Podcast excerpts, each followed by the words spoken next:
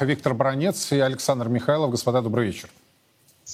Добрый вечер. Добрый. Давайте начнем вот а, с а, информации, которую уже вторые сутки а, распространяют а, западные медиа и появившиеся вот эти подробности Financial Times, а чуть позже, даже после интервью с дочерью а, генерала армии Сергея Суровикина Блумберг о том, что, дескать, его допрашивают, он находится в одном месте, как пишет Блумберг, а, и со ссылкой на источники знакомые ситуации. На ваш взгляд, э, что в реальности происходит, ваши предположения? Давайте Виктор, затем Александр, пожалуйста. Э, я просил любимый мой канал, чтобы в следующий раз вы фотографию Суровикина не показывали в звании генерал-полковника. Он все-таки генерал армии, такая большая желтая звезда. Попросите, пожалуйста. Дорогие друзья, вы просите мне сказать, э, и вы, уважаемые, просите мне сказать, что я знаю о том, что происходит с Суровикиным. Я не имею морального права, как офицер, даже в отставке, рассказывать вам э, все, что происходит. Я просто вам сейчас скажу эзоповым языком. С господином Суровикиным беседуют в юридических скажем так, правовых рамках э, беседуют наши специалисты по юридической службе, потому что у него хотят взять некие показания, которые связаны с гибелью наших двух вертолетов К-52 и, самолет, и самолетом Ил-22. Не более того. Я э, не располагаю информацией возможно, она лживая, о том, что Суровикин чуть ли не чалится уже на нарах где-то в матросской тишине. Это нужно для наших э, врагов, для наших э, спекулянтов и Виктор, и то есть подождите, вот эти да. публикации в Financial Times и в Bloomberg, они не случайны, если правильно вас услышал? Они не случайно, да. Это, как говорится, слышали звон, да не знают, где он. Какова Вы цель понимаете? тогда этих публикаций, на ваш взгляд? Она банальна. Она вот все дальше размывает, размывает, растаскивать этот мятеж, перебрасывать на других начальников ответственность, сталкивать их лбами, ставить вопрос о том, что там делал вообще генерал-полковник Мизинцев, который там чуть ли не замполитом был назначен Пригожину. Там много есть вопросов вопросов, но западная пресса действует в своих правилах, так как она и должна действовать. Забрасывать дерьмо, сеять панику, э, разогревать российское общество, сталкивать лбами военачальников и высшую политическую власть. Это, это в общем-то, э, нормальный ход событий. По-другому западная пресса не может. Но дело в том, что мы должны же все-таки хотя бы, хотя бы намекать российскому народу на правду беседует с Суровикиным тем, кто по кому положено побеседовать, потому что вы понимаете прекрасно, что случилась большая беда. Вы видите, сколько летчиков погибло, сколько мы машин потеряли. Это же уголовное дело. Да, в нем же надо разобраться – Откуда появились эти вертолеты? С какой целью появился? Кто их убивал? А е... кто их сбивал, эти самолеты? А если сбивал, то а у кого это оружие появилось? Кто давал вагнеровцам это оружие? Почему они не сдали это оружие, когда направлялись на Ростов? Тут огромное сонмище вопросов. И на них, естественно, руководители э, нашей операции должны отвечать. Я понял. А, Александр, что вы скажете по поводу происходящего и той информации, которая с завидной периодичностью распространяется? Ну, в принципе, я считаю, что Виктор сказал совершенно правильно. Меня интересует различного рода западной информации, говорят, их источник. Вы знаете, ведь никто не проверяет их. А я, да, почему это источники типа Ходоркова и прочие, которые сегодня за рубцов? Они-то напрямую, это, напрямую с этими средствами информации. Могут врать все, что угодно, потому что им это выгодно. Что касается допросов, ну, я бы не сказал, что это допросы. Вот э, прокуратура опрашивает человека, да, имеет право любого руководителя высокого ранга опросить по факту, который их не интересует.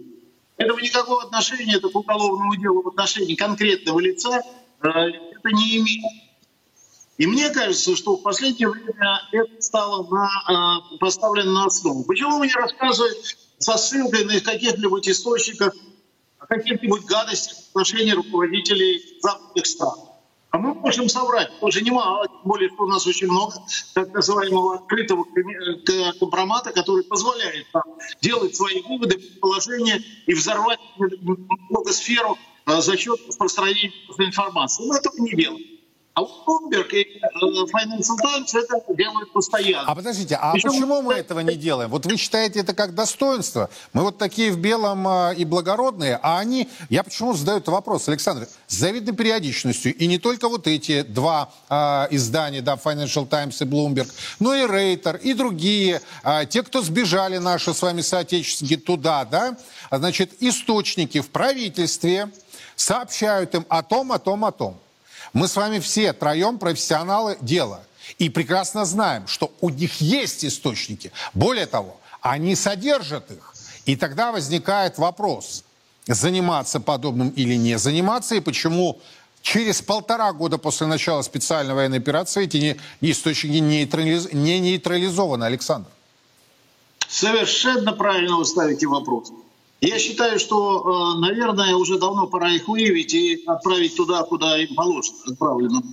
Мы с этими вещами сталкивались. И вот Виктор, наверное, помнит, э, в 94 году появилась версия номер один, такая скандальная большая статья, по-моему, в «Новой газете», где был описан э, сценарий переворота.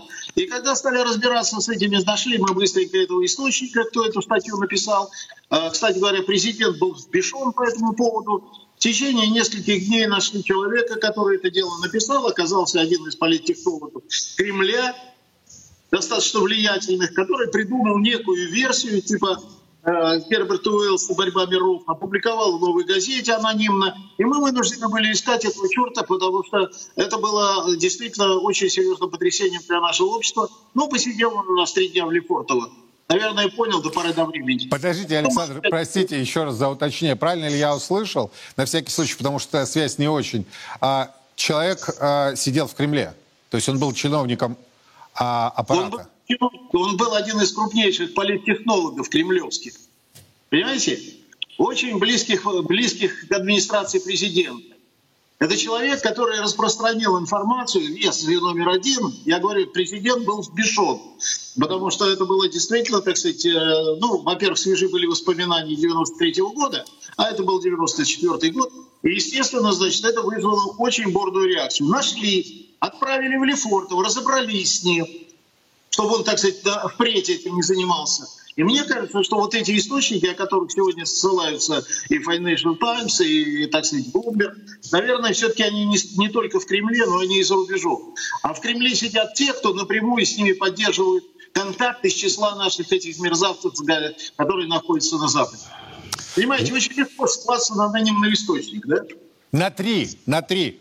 Financial Times ссылается на три анонимных источника, э, как они пишут, знакомых с ситуацией. Еще один непростой вопрос, господа. А, заявление господина Картополова по поводу неподписания контрактов э, бойцов ЧВК «Вагнер» с Минобороны России и заявление вице-премьера правительства Польши Ярослава Качинского о том, что они очень серьезным образом обеспокоены. Качинский даже назвал цифру 8 тысяч бойцов, и, по его мнению, это представляет опасность для Украины, э, Литвы и, может быть, для Польши, я его процитировал. Неужели они реально думают, а может быть, это такой хитрый план? И, Виктор, это поход на Киев? Да нет, это заявление сделано с типично ублюдской польской провокационной такой вот э, смысловостью, да?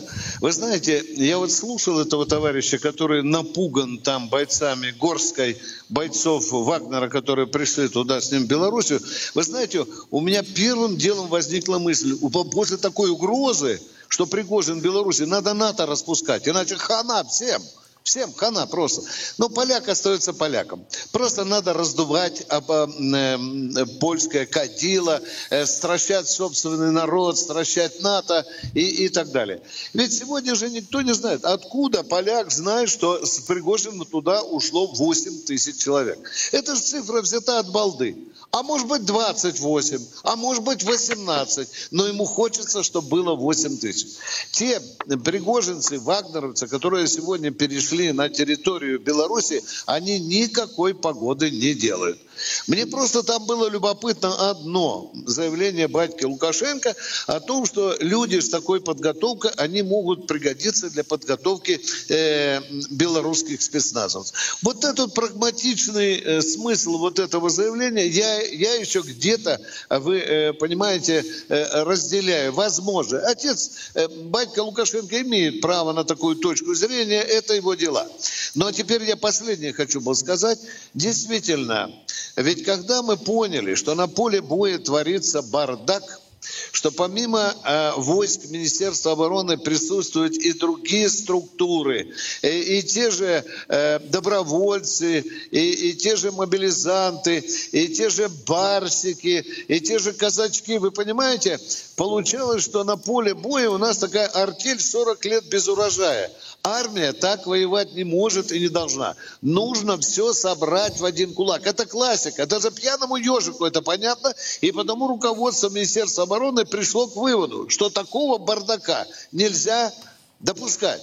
Те, кто понял, что он значит на поле боя, тот, кто понял, что нужна жесткая централизация управления всеми силами, которые на поле боя, те разумно, разумно пошли и подписали контракт. Не захотелось только э, Евгению Викторовичу. Тут он, как говорится, пошел на принцип. Ну, и что из этого пошел на принцип получилось, вы прекрасно знаете. Я понял, Виктор. Александр.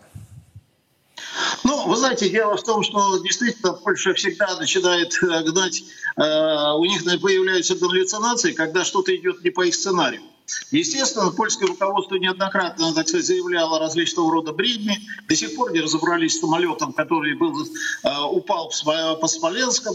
По-прежнему эти версии питают, поэтому я думаю, что вот э, польское руководство, оно все, так сказать, погрязло в, этих бред, в этом бреде и в своих галлюцинациях.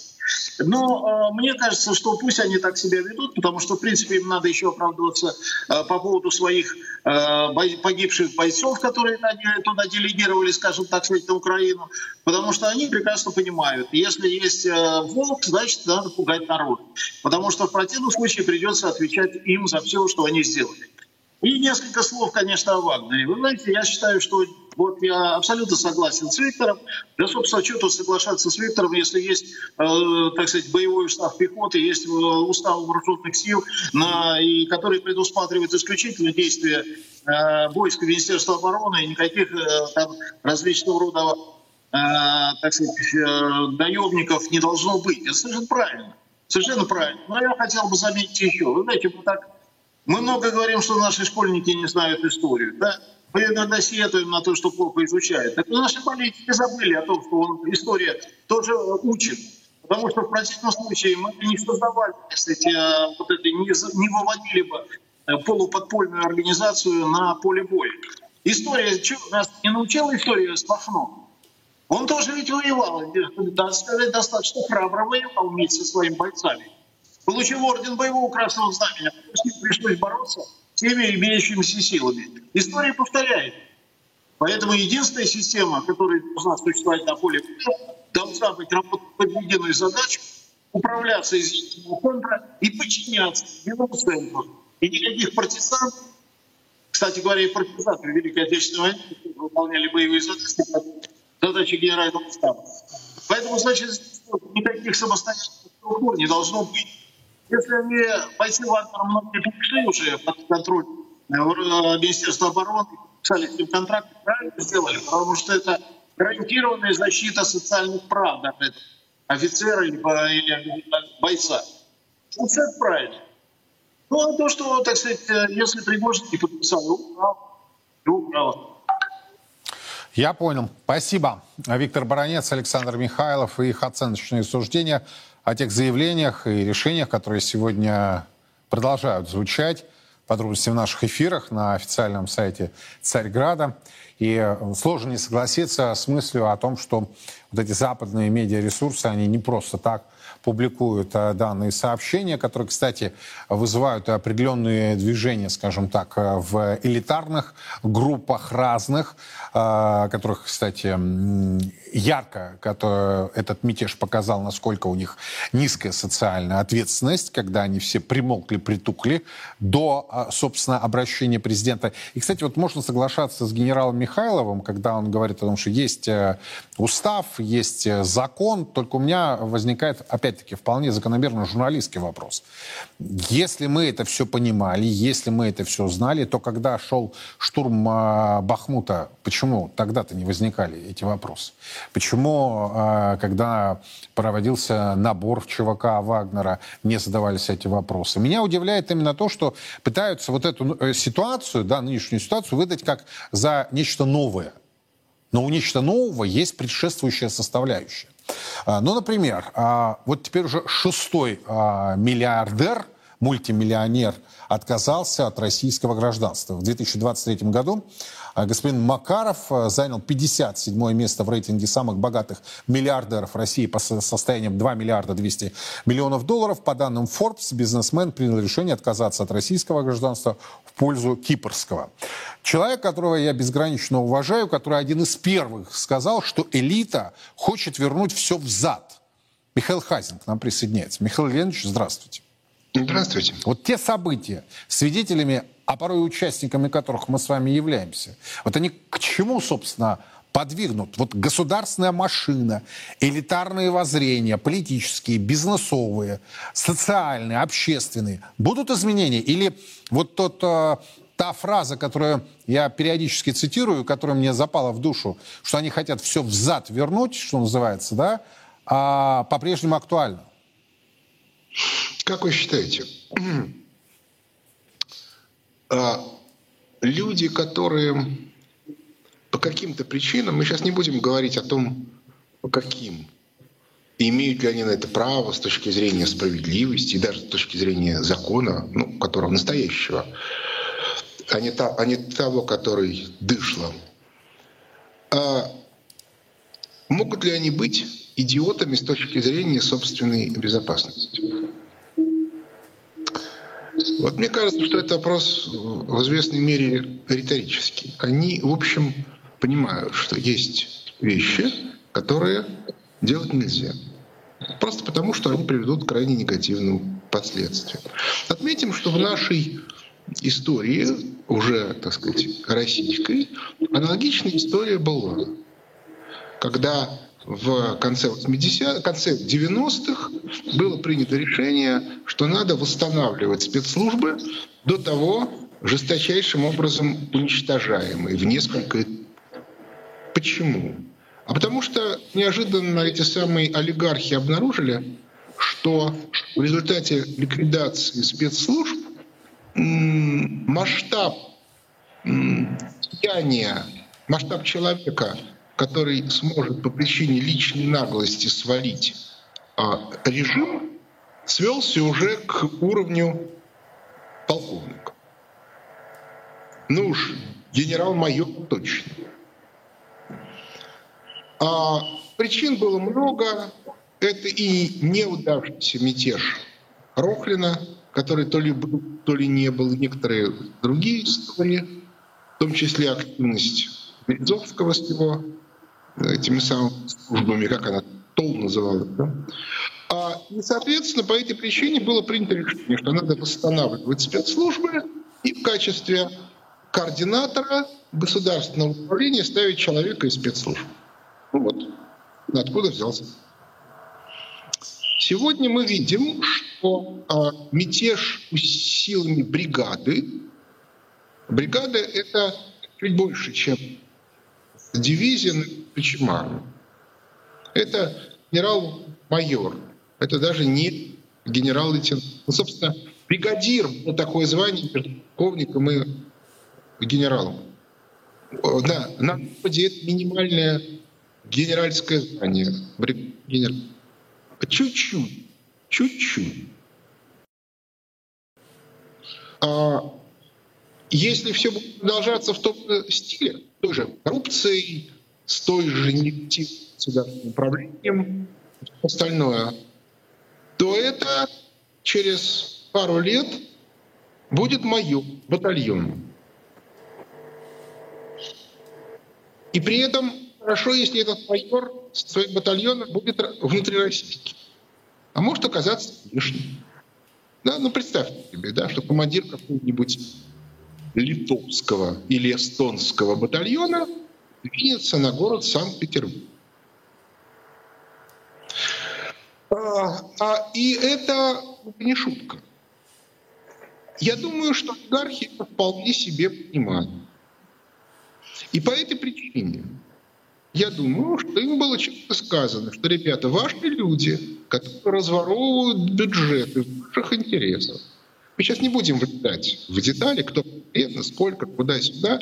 В силу обстоятельств это а, у нас а, как бы немедленно попадает под статью о клевете.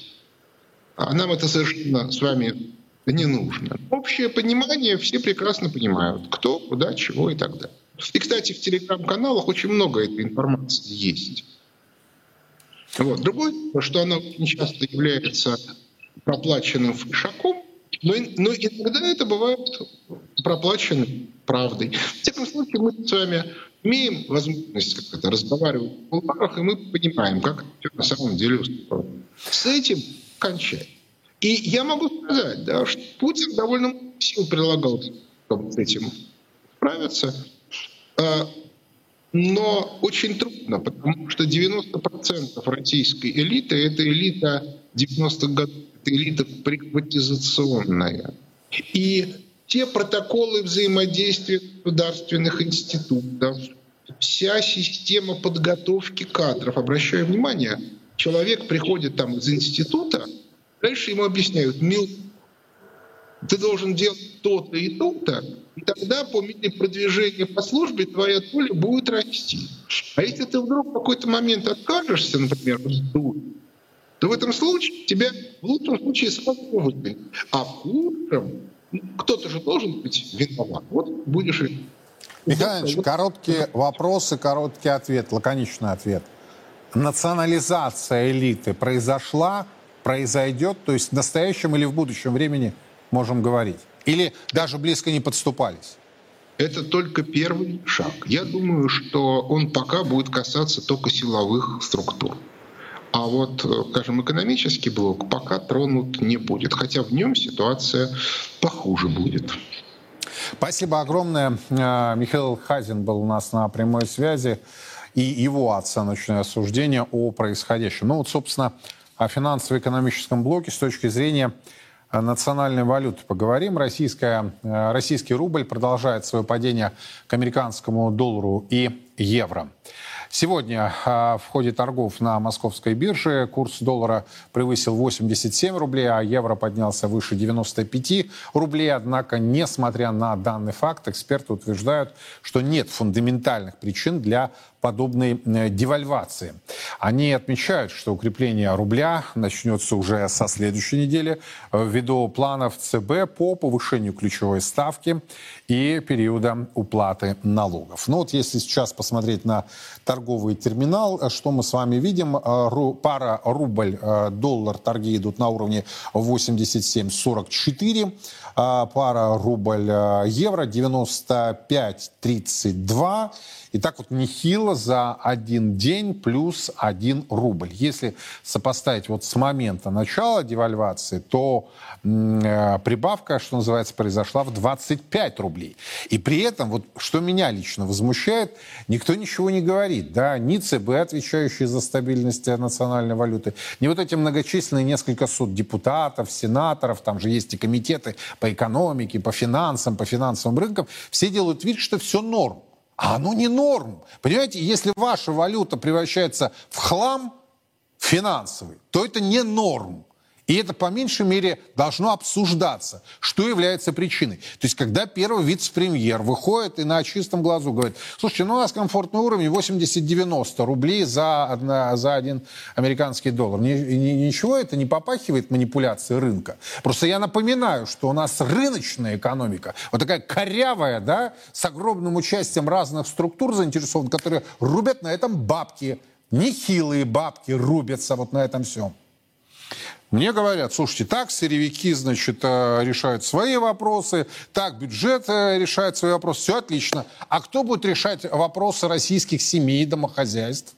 Наши с вами вопросы. Вы понимаете, что это мы будем с вами отыгрывать все в ценниках? Они еще не абсорбировали вот эту девальвацию. Или правы те, кто говорит, слушайте, ну, со следующей недели начнется разворот, и действительно, если ЦБ, как заявил Заботкин, зам э, Эльвира Скибзадна, что на ближайшем сайте они ставку увеличат, что, кстати, нанесет еще один удар по российской экономике, но это действительно приведет к, по меньшей мере, стабилизации валютного рынка, а может быть и даже к некому отыгрыванию. Но я больше чем уверен, не к тем позициям, которые мы видели до вот начала этой вяло текущей, а на самом деле сегодняшний день показал очень даже динамичной девальвации. Павел Самиев, Андрей Верников ко мне присоединяются. Господа, добрый вечер. Добрый вечер. Добрый вечер. Павел, ну вот как раз я ваши комментарии видел о том, что вы считаете, чуть ли не со следующей недели начнется разворот. Сейчас будете отвечать за каждое слово и за себя, и за Эльвиру Набиулину и ее команду. Поясняйте, почему так считаете? Ну, тут два фактора. Во-первых, э, под, подходит момент налоговых платежей, и, собственно, это уже определит спрос на, на рубль, поэтому рынок, он, он другой будет. Это первый фактор. Второй фактор — это то, что действительно ожидание потенциального, даже, может, символического нового повышения ставки или, по крайней мере, новых заявлений по, по поводу того, что уж в следующий раз ставку точно повысим. Вот эти, вот, вот эти э, факторы, они тоже, конечно, будут влиять на, на рынок. Это вот второе. А третье, наверное, еще это то, что сейчас, то, что мы видим на этой неделе, все-таки не объясняется э, той ситуации, которая на там, нефтяном рынке и ситуации с э, валютными поступлениями, да, потому что все-таки э, конъюнктура, конечно, да, несколько ухудшилась, и на, на рубль это должно было оказать давление, но действительно скорость э, девальвации, вот то, что особенно сегодня происходило, это все-таки не объясняется ситуацией с нефтью. Значит, есть кто-то на рынке, опять же, какие-то крупные игроки, мы уже видели такую ситуацию раньше, когда влияние каких-то какого-то большого спроса э, вот именно в каком-то коротком периоде, в течение буквально нескольких дней, большого спроса на валюту так сильно влияет на курс. И ну, то есть вы намекаете спроса... на то, что появился некий игрок, а, который выходит из России, а, как это, например, было с Shell, да, им надо было получить 3 миллиарда долларов, и они в моменте, ну, помните эту историю, как они очень да, так да. подвинули да. российский рубль. Вот нечто подобное, да, Павел, можно предположить, происходит? Можно предположить, что сейчас нечто подобное, потому что действительно конъюнктуру всей ситуации там, с нефтью и с экспортной выручкой объяснить полностью то, что происходит, невозможно. Особенно на фоне словесных интервенций ЦБ по поводу возможного повышения ставки, рынок уж не должен был так себя вести, по идее, если нет каких-то крупных игроков, э, которые предъявляют большой спрос на валюту, причем в очень-очень таком вот э, э, коротком периоде, буквально вот там 2-3 дня, и это вот так мощно играет на рынке. Но я, честно говоря, возмущен этой ситуацией, особенно сегодняшней, потому что вот так обваливать э, российскую валюту я не припомню, когда это происходило. Ну, если это не совсем форс-мажорные заявления, ситуации, э, как это было в предыдущие дни, недели и месяцы.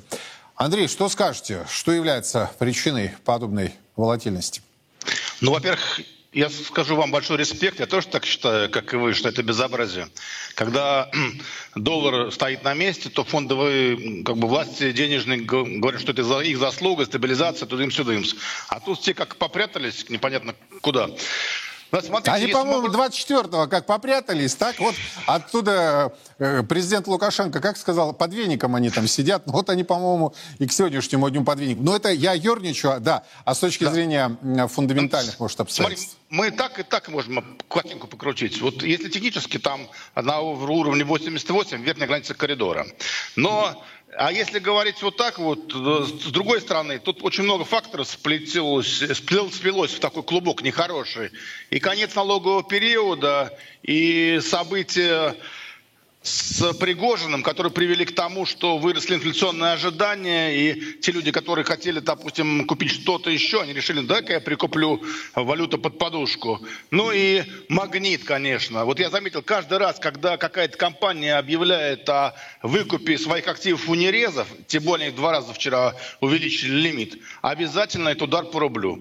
То есть я так смотрю, что денежные власти не пытаются как-то нивелировать эти негативные факторы. Вот это меня просто сильно очень удивляет. При том, что в бюджете у нас 73,8, а тут они так спокойненько на это все взирают. Ну да, они так наполняют бюджет э, неучтенными доходами.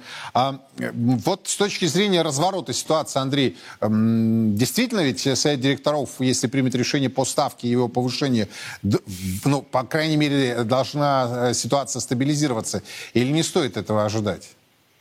А, вы знаете, у меня тут расхождение небольшое, маленькое с Павлом, да. Я считаю, что это не очень много повлияет сильно, потому что есть э, другие факторы. Во-первых, я не верю, что он сильно будет ставку двигать, потому что впереди могут быть другие шоки, а ему нужно определенные заряды в патронах оставить, оставить на будущее.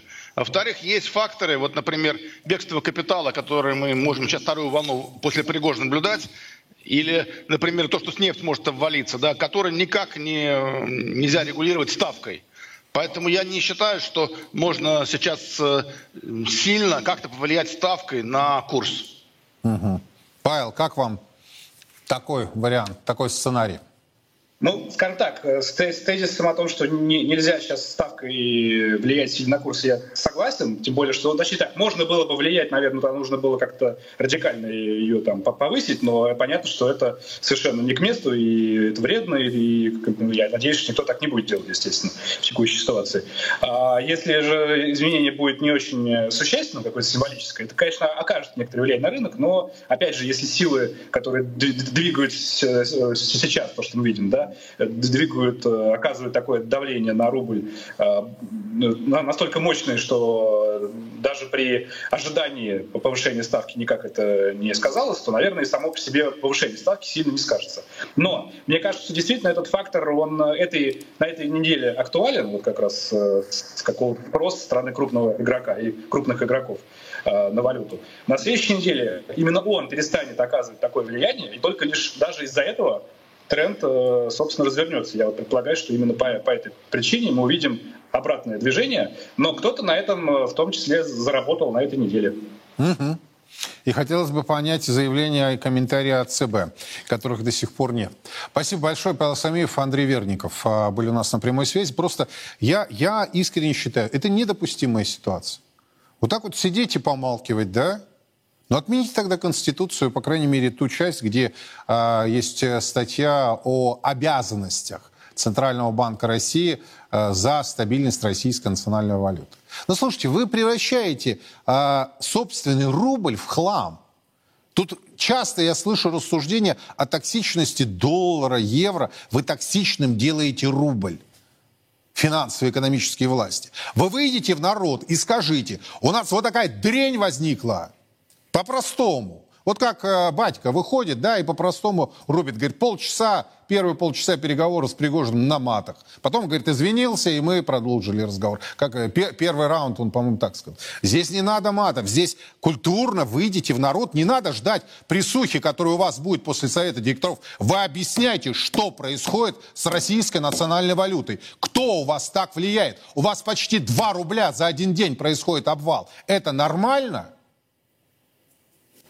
Но все продолжают, как и 24-го. Слушайте, они все ждут, когда выйдет президент и что-то скажет. Да, пока президент не выходит, пока он занят другими вопросами, ну что, мы тут в тихушку, точнее, они в тихушку посидят. Но это нормально.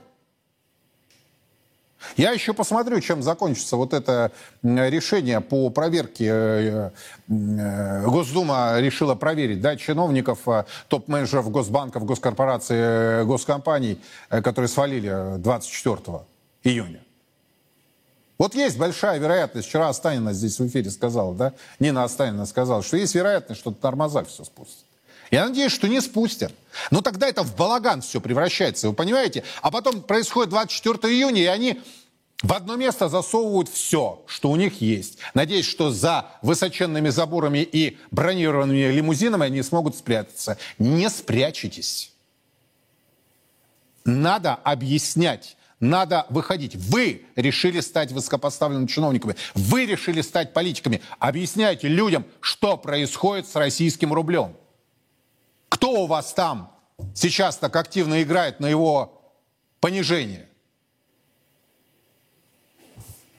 А в ответ тишина. Вот это теперь у них главная позиция. А в ответ тишина. Ночь простояли, день прошел. Отлично. Бабки получили. Они же у нас слуги чего-то там, но точно не народа, а своих интересов. Я искренне надеюсь, что в ближайшее время будет заявление одного из зампредов Банка России по ситуации на валютном рынке. По крайней мере, есть функциональные замы Набиулиной, которые обязаны комментировать и отвечать за это направление. если глава ЦБ не считает необходимым сама выйти и высказать свое мнение и соображение. Еще раз, это ненормально. И не только финансовые аналитики, трейдеры понимают, что сегодня происходило. Ну и простые люди, которые не искушены в финансовых и экономических вопросах. Токсичные у них доллары и евро. Токсичный рубль благодаря вашей политике и вашим действиям.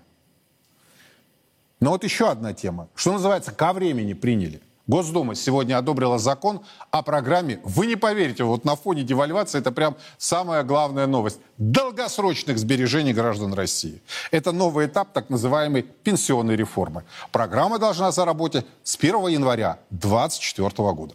Так вот, согласно этому документу, российские граждане смогут заключить, э, заключать договор э, с негосударственными пенсионными фондами на срок от 15 лет. Представьте, сколько раз девальвируется рубль, если эта политика сохранится. Сбережения будут формироваться за счет взносов граждан и их э, прежних пенсионных накоплений. Также вносить деньги смогут, э, сможет работодатель. Кроме того, будет доступно софинансирование от государства из федерального бюджета в течение трех лет для тех, кто заключит договор с НПФ в период с 24 по 26 годы и внесет не менее 2000 рублей за год. В этом случае граждане смогут получить до 108 тысяч рублей за три года. А объем софинансирования будет зависеть от доходов. Использовать сбережения как дополнительный доход можно будет после 15 лет участия в этой программе, либо при достижении возраста 55 лет для женщин и 60 для мужчин. Накопленные средства будут передаваться по наследству. Они будут застрахованы по аналогии с банковскими депозитами на сумму 2 миллиона 800 тысяч рублей. Кроме того, участникам программы будет доступен налоговый вычет до 52 тысяч рублей в год при уплате взносов на сумму до 400 тысяч рублей. Вот такие цифры, вот такие факты. Это закон э, принят на фоне девальвации российской национальной валюты. Но нам предлагают заглянуть за горизонт 15 лет. Насколько это будет эффективно и сработает ли? Валерий Рязанский, Александр Сафонов. Господа, добрый вечер. Добрый вечер. Вы знаете, вот особенно Валерий знает, э, я очень неравнодушен к пенсионной реформе, еще с начала ее вот самого первого запуска. И вот мы с вами подошли к новому этапу, когда, понимая резко негативную реакцию людей, даже переименовали, да, такая новая обертка, по всей видимости, предыдущая стала токсичной, и уж не стали так называть, теперь назвали э, долгосрочные сбережения граждан России. Вот у меня теперь вопрос – наблюдая, что сейчас происходит на валютном рынке, наблюдая, как резво наши финансово-экономические власти могут девальвировать рубль, как его покупательная способность скукоживается. Стоит ли действительно принимать такие законы, которые, ну, мягко говоря, спорные и с точки зрения финансовых процессов, и с точки зрения доверия, которое есть в российском обществе. Может быть, я не прав, и вы меня поправите. Давайте, Валерий, затем Александр. Ваши позиции, пожалуйста, господа. Ну, давайте. Э, Юлий, добрый вечер. Э, добрый вечер, Александр. Э, мои давние знакомые по эфирам, по работе предыдущей. Я хочу сказать, что это уже третья попытка, если я не ошибаюсь, принять документ, который бы ну, каким-то образом интегрировал предыдущую накопительную систему, которая была недобровольной. Мы все прекрасно понимаем, что это была за система, все-таки интегрировать в более современную. Вот это третья попытка, которая, в общем, заканчивается принятием закона. Я думаю, что Совет Федерации, конечно, закон примет, э, потому что, в общем, к нему возражений не было ни, одно, ни, из, ни из одной государственной системы, которая э, принимает такие решения. Что касается самого текста закона и его основных параметров вы, в общем, назвали, нет смысла повторяться. Э, думаю, что э, проявлю такой осторожный оптимизм э, такого характера, что что, наверное, самым главным компонентом этого, закона будет то, что в него будут интегрированы все предыдущие пенсионные накопления, которые есть у 70 миллионов граждан. Появится какая-то, в общем-то, ясность. Где эти деньги, э, каким образом теперь гражданин должен, э, заключая такой договор э, с государством, их все-таки ну, будем говорить так, переместить из одного инструмента в другой инструмент, ну вот более-менее ясность появилась. Что касается тех мотиваций, которые предложены гражданам, они, конечно, не настолько большие, Я вот привел для себя такие короткие расчеты, исходя из средней заработной платы по Российской Федерации, там 70 тысяч рублей. Оказывается, что у тех, у тех мотивационных выплат там 3 тысячи рублей, потом э, все, что касается налогового вычета, если все это прибавить к ежемесячным взносам, ну это получится, что фактически э, мотивация равна тем потерям, которые, ну, будем говорить, изымаются из, э, в виде налога на доход физических лиц. Ну, в общем, такая вот прибавка, что ли, ежемесячная. Что касается возможности нашего населения вкладывать эти деньги в накопительный компонент, там есть из э, таких привлекательных вещей выполнено то, о чем мы всегда говорили. Говорили о наследовании, говорили о возможности досрочного изъятия в случае необходимости. Мы говорили о сохранности гарантии, э, повышенные гарантии есть, можно было бы сделать еще более высокой, э, как э, многие говорят специалисты, на весь срок, там 25-годичный, пока могли бы быть эти накопления в период трудовой деятельности. Но у меня какие сомнения, честно говорю. Сомнения в том, что что э, буквально, когда листал э, текст закона, мелькала реклама в интернете. Ну, угу. такая у нас сейчас забава. И как, на, как назло, э, два банка. Один предлагает накопительный компонент по депозиту 10,5%, другой, по-моему, «Газпромбанк» тоже 10%.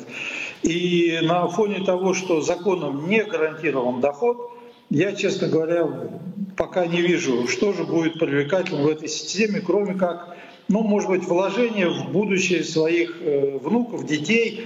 Ну, тогда чем банковская система хуже, спрашивается. Не могу понять, как, как мы перебьем вот эти компоненты банковской системы. Учитывая, что банки в этом году отчитались за 2 триллиона рублей э, прибыли, мне казалось бы, что мотивация со стороны банковской системы могла бы быть другой. Ну и, честно говоря, я не увидел в законе но ярко выраженной корпоративной составляющей, которая бы некоторым смыслом была бы гарантией э, любому нашему гражданину, сотруднику фирмы, предприятия быть уверенным в том, что при таких вложениях со своей стороны хотя бы на такую же сумму можно было бы рассчитывать со стороны корпорации, предприятия, фирмы, ну и в том числе и людей, работающих в бюджетной сфере. У нас их много, а зарплаты там невысокие. Поэтому очень осторожный оптимизм по поводу начала выполнения этого закона. Он начнется прежде всего с договоров по э, интеграции туда всех тех предыдущих договоров о накопительных системах скорее всего, вот это Согласен. будет начало. Да, это, это важный момент, как и наследование. Э, правда, вот мы вновь спотыкаемся по поводу негарантированности доходности, а мы с вами, э, кстати, и троем э, неоднократно это обсуждали, как разворовывались. Ну, хорошо, вроде Набиулина и ее команда подчистили рынок негосударственных пенсионных фондов, да. многих убрали, да, так называемое Московское кольцо Минца было убрано. Там, кстати, очень активно участвовали Валерий Банки, вы это тоже знаете. Но а, никто не может гарантировать э, э, выплаты или, скажем так, направление денежных средств на содержание этих контор, фондов, там, управляющих компаний. Этим они, кстати, тоже активно занимались. Но я услышал вот господина Рязанского такой аккуратный, я бы даже сказал, крайне аккуратный э, положительный момент в происходящем.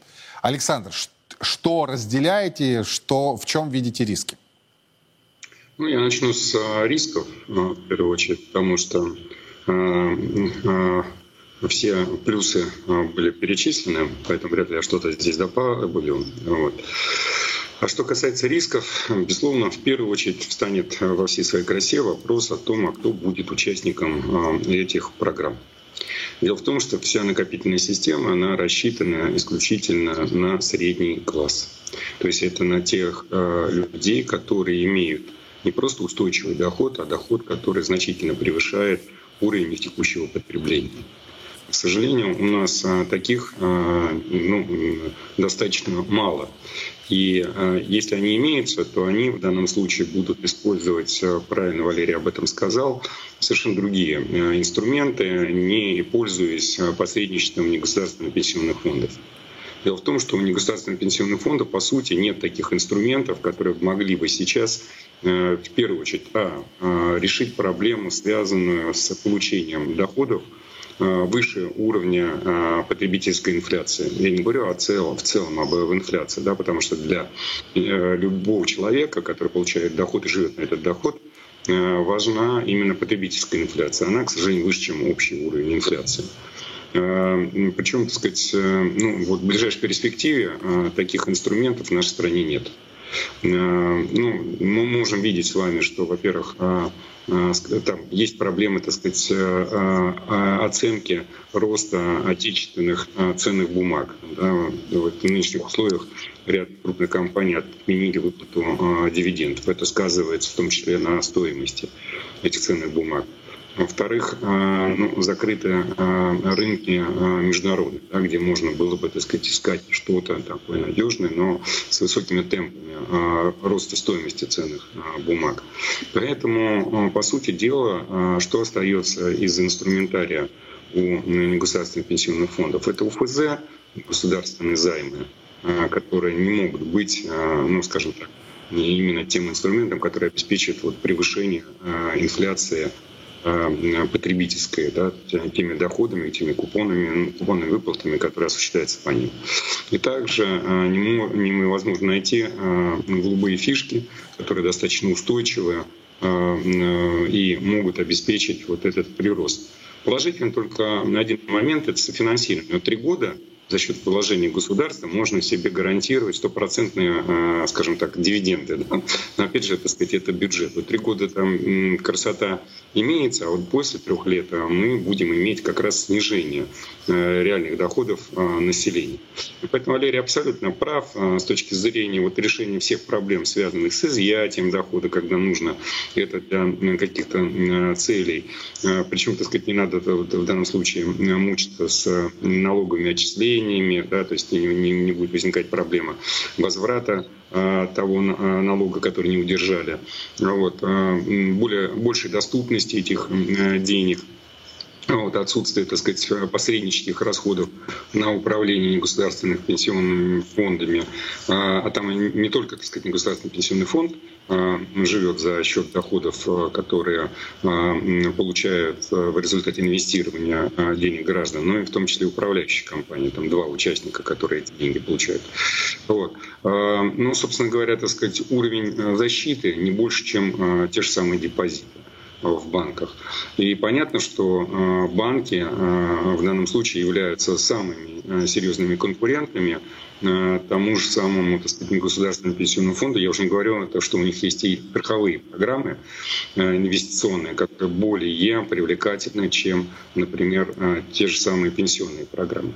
Поэтому вот мое резюме такое. С учетом недоверия, недоверия населения вообще к пенсионной системе, поскольку вот это недоверие складывалось из разных компонентов, это вот а, изменение, трансформация обязательной страховой системы, это изменение накопительной системы. У людей очень часто а, этот ряд изменений складывается в один – Поэтому, конечно, э, крайне осторожное будет отношение к э, этой э, ситуации. И вы очень правильно заметили, что, к сожалению, Валерий об этом сказал, корпорации не развивают программы, связанные с пенсионным страхованием своих работников. Вот этот закон, в первую очередь, нужно было бы направлять на них. Мы по статистике видим, что наоборот расходы, связанные с пенсионным страхованием, в последние годы, причем последние годы это не год, не два, дата, это не связано с ковидом, например, или э, с СВО, да, это э, долгосрочный тренд. Э, вот такого рода программы сокращались, то есть работодатели предпочитали экономить на своем персонале. Поэтому и в условиях гонки за работниками, да, когда есть дефицит кадров, в первую очередь работодатель будет сосредотачиваться на выплате заработной платы, а не на различного рода а, пакетах, да, потому что это является, а, скажем так, ну, скажем, стратегическим так сказать, фактором, который позволяет перетянуть к себе рабочую силу. Да, так Александр, что... соглашусь. Это называется фиаско. Ни со стороны государства, ни со стороны корпоратов мы не наблюдаем заинтересованности. При этом считаем, что граждане по какой-то причине должны заинтересоваться.